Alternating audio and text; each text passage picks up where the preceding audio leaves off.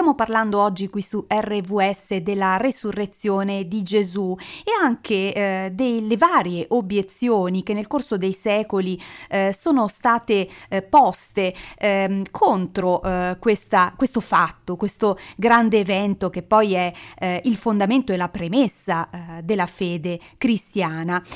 poco fa abbiamo letto un passo che si trova nel Nuovo Testamento, in Prima Corinzi, al capitolo 15, dal versetto versetto 12 in cui l'Apostolo Paolo dice Ora se si predica che Cristo è risuscitato dai morti, come possono dire alcuni fra voi che non esiste resurrezione dei morti? Ecco, parole che rivelano come eh, la questione della resurrezione eh, in realtà eh, abbia eh, delle radici molto antiche eh, che risalgono eh, alla prima Chiesa, la Chiesa delle origini.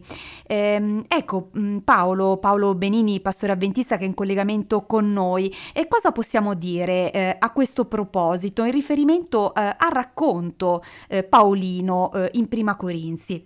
Paolo va a Corinto nel suo primo viaggio missionario intorno al 56-60 e prima di andare a Corinto va ad Atene, sale su all'Areopago e parla di Gesù Cristo e Paolo dice che Gesù è stato risuscitato e quando gli ateniesi sentono parlare di risurrezione di ma che stai a dire? Dove, da dove viene il risorto? Perché i Corinti e gli ateniesi che erano della stessa area della Grecia non accettavano l'idea della risurrezione? Perché per loro era fortissima la convinzione dell'idea dell'immortalità dell'anima, di miglior vita senza il corpo un concetto, quello della resurrezione di Cristo, presentato dall'Apostolo Paolo, che andava proprio in conflitto con eh, il fondamento anche eh, delle, delle, teorie greche, della metempsicosi, così si intendeva la trasmigrazione delle anime, eh, quindi mm, qualcosa di completamente diverso era presentato dall'Apostolo Paolo a eh, questi ateniesi che lo ascoltavano. Ma quali sono allora le tesi a favore della resurrezione di Gesù? Primo argomento, è stato detto che i discepoli hanno inventato questa dottrina cercando di costruire un mito, come c'erano tanti miti nel passato.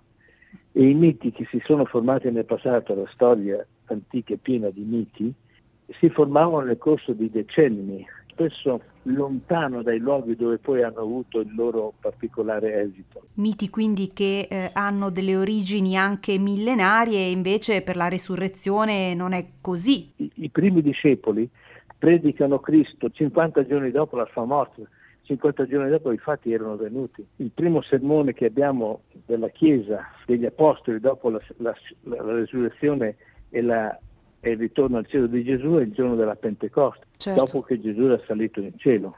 Lo predicano nei luoghi dove i fatti erano avvenuti. Se Pietro annuncia con tanta certezza la resurrezione e c'erano migliaia di persone che lo stavano ascoltando, se non fosse vero quello che Pietro diceva, lì non avevano dubbi di dire, senti che stai a dire, fermati, guarda che il corpo è là, non puoi dire una cosa che non è vera.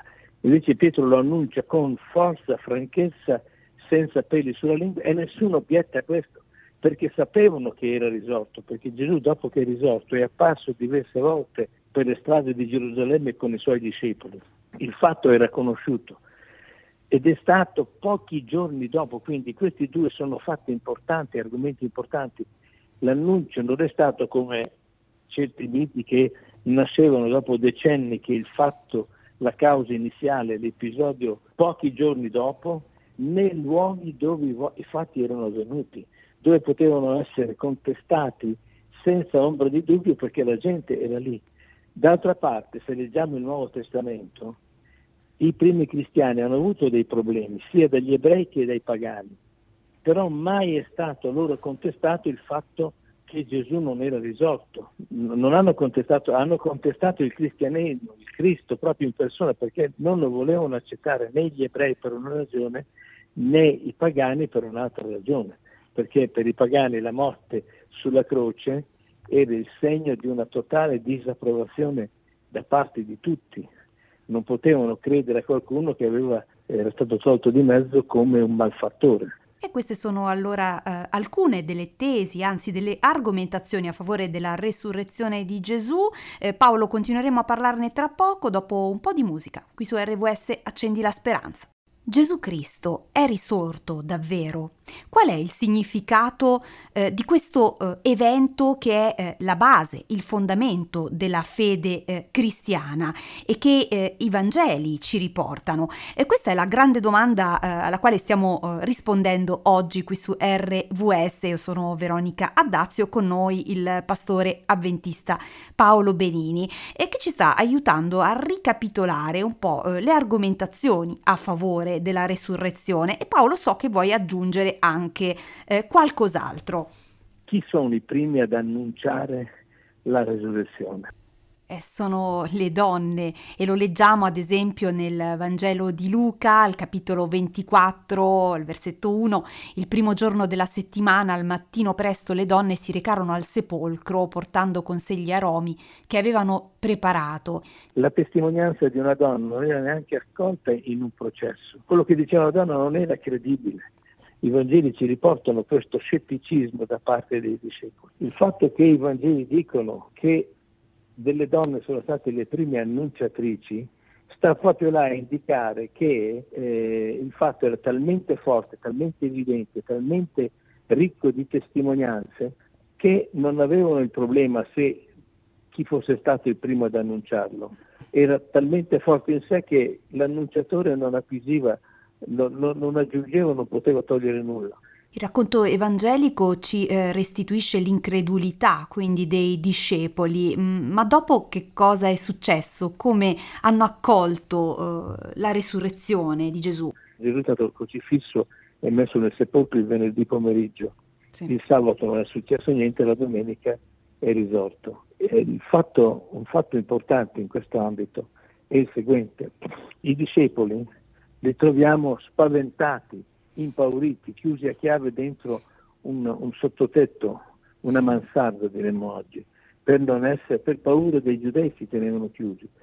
Da quando prendono consapevolezza che Gesù è risorto, lo vedono, Giovanni dice quello che è stato annunciato, noi l'abbiamo visto, le nostre mani l'hanno toccato, diventano persone completamente diverse, non hanno paura di annunciarlo, costi anche la loro vita. Stefano, quando eh, predica la, una delle prime predicazioni, eh, di, dopo, dopo, la predicazione di Pietro a Pentecoste, una sì. predicazione che troviamo scritta nel libro degli Atti degli Apostoli, la predicazione di Stefano. Appena annuncia la resurrezione e che Gesù lo vede in cielo accanto al Padre, i giudei digrinano i denti e lo portano fuori e sotto la, la, la presidenza di, Paolo, di Saulo lo lapidano. I, I, discepoli non hanno paura di affrontare la morte, per loro il fatto di Gesù risorto è così importante che non, non li intimorisce. Credo che eh, a questo punto ci possa aiutare eh, ancora a capire di più e meglio eh, quel brano che abbiamo letto poco fa eh, nel Nuovo Testamento. Primo Corinzi 15, dal versetto 3 al versetto 8. Poiché vi ho prima di tutto trasmesso, come l'ho ricevuto anch'io, che Cristo mer- morì per i nostri peccati, secondo le scritture, che fu seppellito, che è stato risuscitato il terzo giorno, secondo le scritture, che apparve a Cefa, poi ai dodici, poi apparve a più di 500 fratelli in una volta, dei quali la maggior parte rimane ancora in vita e alcuni sono morti. Poi apparve a Giacomo, poi a tutti gli apostoli, e ultimo di tutti apparve anche a me, come all'aborto. Il fatto importante che questo testo ci annuncia, che nonostante ci fossero dei così pesanti pericoli ad accettare la persona, l'opera e la resurrezione di Cristo potesse comportare crocif- la, il martirio, ha dato talmente forza alla vita degli apostoli, dalla, da paurosi che erano prima sono diventati arditi e coraggiosi, che ha trascinato alla conversione al cristianesimo centinaia. Dice qui che 500 l'hanno visto. Ora nell'antichità, come ancora oggi, quando un fatto ha alcuni testimoni, nell'antichità tre testimoni erano già una prova. Qui ce ne sono 500, di cui la maggior parte è ancora in vita. Ma erano persone che potevano testimoniarlo senza paura, come sono stati forti testi- nella testimonianza gli apostoli. Dalla paura, quindi eh, dallo sgomento alla sicurezza, alla certezza eh, di questo evento straordinario che è stata la risurrezione di Cristo. E tra poco parleremo anche di una componente fondamentale, però, che è quella della fede. Dopo un po' di musica. Allora le donne si ricordarono che Gesù aveva detto quelle parole, lasciarono il sepolcro e andarono a raccontare agli undici discepoli e a tutti gli altri quello che avevano visto e udito. Erano Maria, nativa di Magdala, Giovanna e Maria, madre di Giacomo. Anche le altre donne che erano con loro riferirono agli apostoli le stesse cose, ma gli apostoli non vollero credere a queste parole. Pensavano che le donne avevano perso la testa Pietro però si alzò e corse al sepolcro, guardò dentro e vide solo le bende usate per la sepoltura, poi tornò a casa pieno di stupore per quello che era accaduto. Eh, lo stupore eh, di fronte a questa straordinaria eh, realtà, questo straordinario evento, quello della risurrezione di Gesù, eh, Gesù che è risorto, ce lo racconta anche Luca al capitolo 24 nel suo Vangelo dal versetto 9 e oggi qui su RVS stiamo mh, approfondendo proprio il tema della risurrezione di Gesù, elencando, mettendo una dietro l'altra anche le varie argomentazioni a favore di questo evento che eh, comunque trova il suo fondamento e la sua base anche in una componente fondamentale che è quella eh, della fede. Ora noi crediamo nella resurrezione di Cristo che è un atto al quale ci si crede per fede, non per prova scientifica, ma ha, ha questi interessanti argomenti a suo sostegno. Non sono, sono, sono argomenti, non sono prove, sono argomenti che ci aiutano a capire che il racconto dei Vangeli è un racconto che non sfugge ai criteri della logica. E termino con due brevi affermazioni. Primo, eh, quando è nata questa, questo dibattito circa 30 anni fa, come ho detto prima, c'è stato un ricco magnate americano credente che ha voluto mettere su un processo negli Stati Uniti invitando a deporre tutti quelli che erano, potevano argomentare a favore e quelli che potevano argomentare contro. E la giuria si è riunita dopo due mesi di dibattito, di dibattimento, come si dice in termini giuridico, e alla fine si è pronunciata affermando le prove della risurrezione sono più aderenti alla logica delle prove della non risurrezione.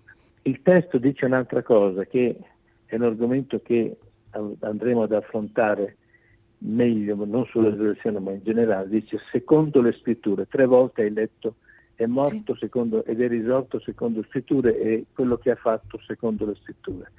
Quello che la storia ha confermato nelle parole dei suoi testimoni, di coloro che hanno creduto, era stato scritto anzitempo e quindi ci troviamo di fronte a un'affermazione che con, aveva cominciato molto prima, a una dichiarazione di fede precedente che si è realizzato in quel tempo e poi i testimoni. E quando Paolo scrive questo erano già passati 15 anni dai fatti, la lettera ai Corinzi viene 15 anni dopo. Per cui abbiamo, noi che crediamo nelle scritture, abbiamo sufficienti argomenti eh, logici, comprensibili, che ci permettono di dare sostegno alla nostra fede. Grazie Paolo anche per aver riportato l'attenzione a questi argomenti e alla logica eh, che a volte sembra un po' entrare in conflitto con quella che è la fede, ma che invece eh, va eh, a trovare una, una, sinergia e a sposarsi anche con, eh, con, quella che è la base a del... Supportarla a supportarla, è vero. Bene, alla prossima settimana allora un buon sabato a tutti e grazie per essere stato con noi. Saluti, saluti da parte mia.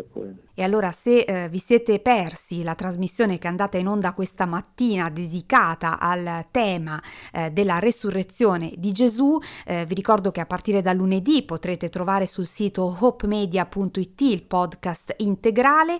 Ricordo anche il nostro numero di telefono per mm, inviarci i vostri messaggini o via WhatsApp o Telegram è il 348 222 7292 7294, lo ripeto 348 222 7294. Quindi se avete curiosità, perplessità, dei dubbi che riguardano la Bibbia, bene, inviateceli pure e cercheremo di eh, dare delle risposte, di ragionare assieme sulle eh, risposte eh, insieme al pastore avventista Paolo Benini. Grazie per essere stati in nostra compagnia.